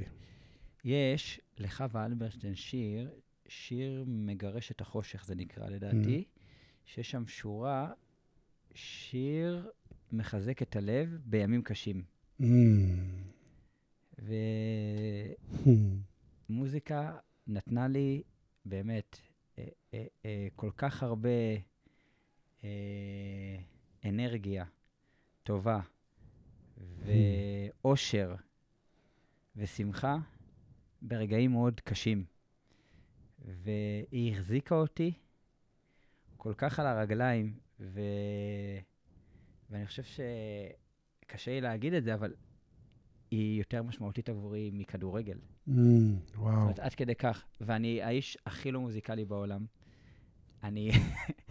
אין לי טיפת מושג בלנגן, לשיר, אני מזייף. כלום, כלום, כלום, כלום. אין מישהו יותר גרוע ממני במוזיקה, מבחינת החוש המוזיקלי וההבנה במוזיקה. אבל אני כל כך אוהב את הדבר הזה. איזה קטע. שזה, כן. דרך אגב, זה גם מאפשר לך להגיע לתחושות קשות גם. כי יש... המוזיקה? כן. כאילו, זה דרך בשבילך לשחרר גם עצב ו... אמרת בתחילת הפוד על זה שאנחנו נפגשים ב-ארבע חמש בבוקר, ואתה יודע, ואני ככה חמש פעמים בשבוע. כן, אני כבר לא מצליח, דרך אגב. כן, אז אני הייתי בים ב-ארבע וחצי. אני, אתה יודע, אני מתעורר בשלוש, בשלוש וחצי, רבע לארבע אני יוצא. כן, אבל יש ימים שאני יוצא גם בשש, בשמונה, אני אף פעם לא שם שעון. אבל רוב הזמן אני יוצא בסביבות חמש, ארבע וחצי, חמש מהבית, ואתה יודע, אני, אני, אני יודע שאני, היום שלי יהיה מושפע ממה שאני אשים עכשיו באוזניות. וואו. זאת אומרת, איזה מוזיקה שאני אבחר כרגע, היום יהיה מושפע מזה. זאת אומרת, אני יודע שאם אני שם גבריאל גבריאל ולחסן, אכלתי אותה באותו יום. אין סיכוי שיהיה משהו טוב ביום הזה, כאילו אחלה גבריאל ואני אוהב, ואיזה עוצמות יש לו. כן, יש לו באמת עוצמות מטורפות לאיש, אבל בעולם לא היה לי משהו טוב אחרי שמעתי גבריאל. מתנצל גבריאל שם למעלה. אתה מבין? אז גם הבחירת שירים, או המוזיקה שאני, האמנים, להקות שאני בוחר, אני, אני משתדל שאני יודע שזה מה שהוביל את היום הזה לדעתי. מדהים. אז זה, זה, זה ככה, מדהים. זה מאוד משמעותי. עומר, אחי, תודה, תודה, תודה, תודה שבאת. היה לי ממש כיף, אחי, ממש. כן? כיף גדול, עודד. אוהב אותך מאוד. גם אני, עדדי, באמת. אני שמח על הקשר שלנו, ובהזדמנות הזאת אני אגיד שבאמת, השלוש שנים איתך, Uh, מעבר לחברות שנוצרה באמת, uh, שהכרתי אישיות מדהימה, ובן אדם שהוא, למרות שאתה מאוד יפה, אבל אתה הרבה יותר יפה מבפנים, uh, גרם לי ללמוד uh, על עצמי ועל הסביבה, uh, וגרם לי לחשוב בצורה שונה, ואני שמח באמת שזכיתי להיות לידך, כי התפתחתי והרווחתי, מעבר לחברות, הרווחתי משמעות מאוד גדולה לחיים.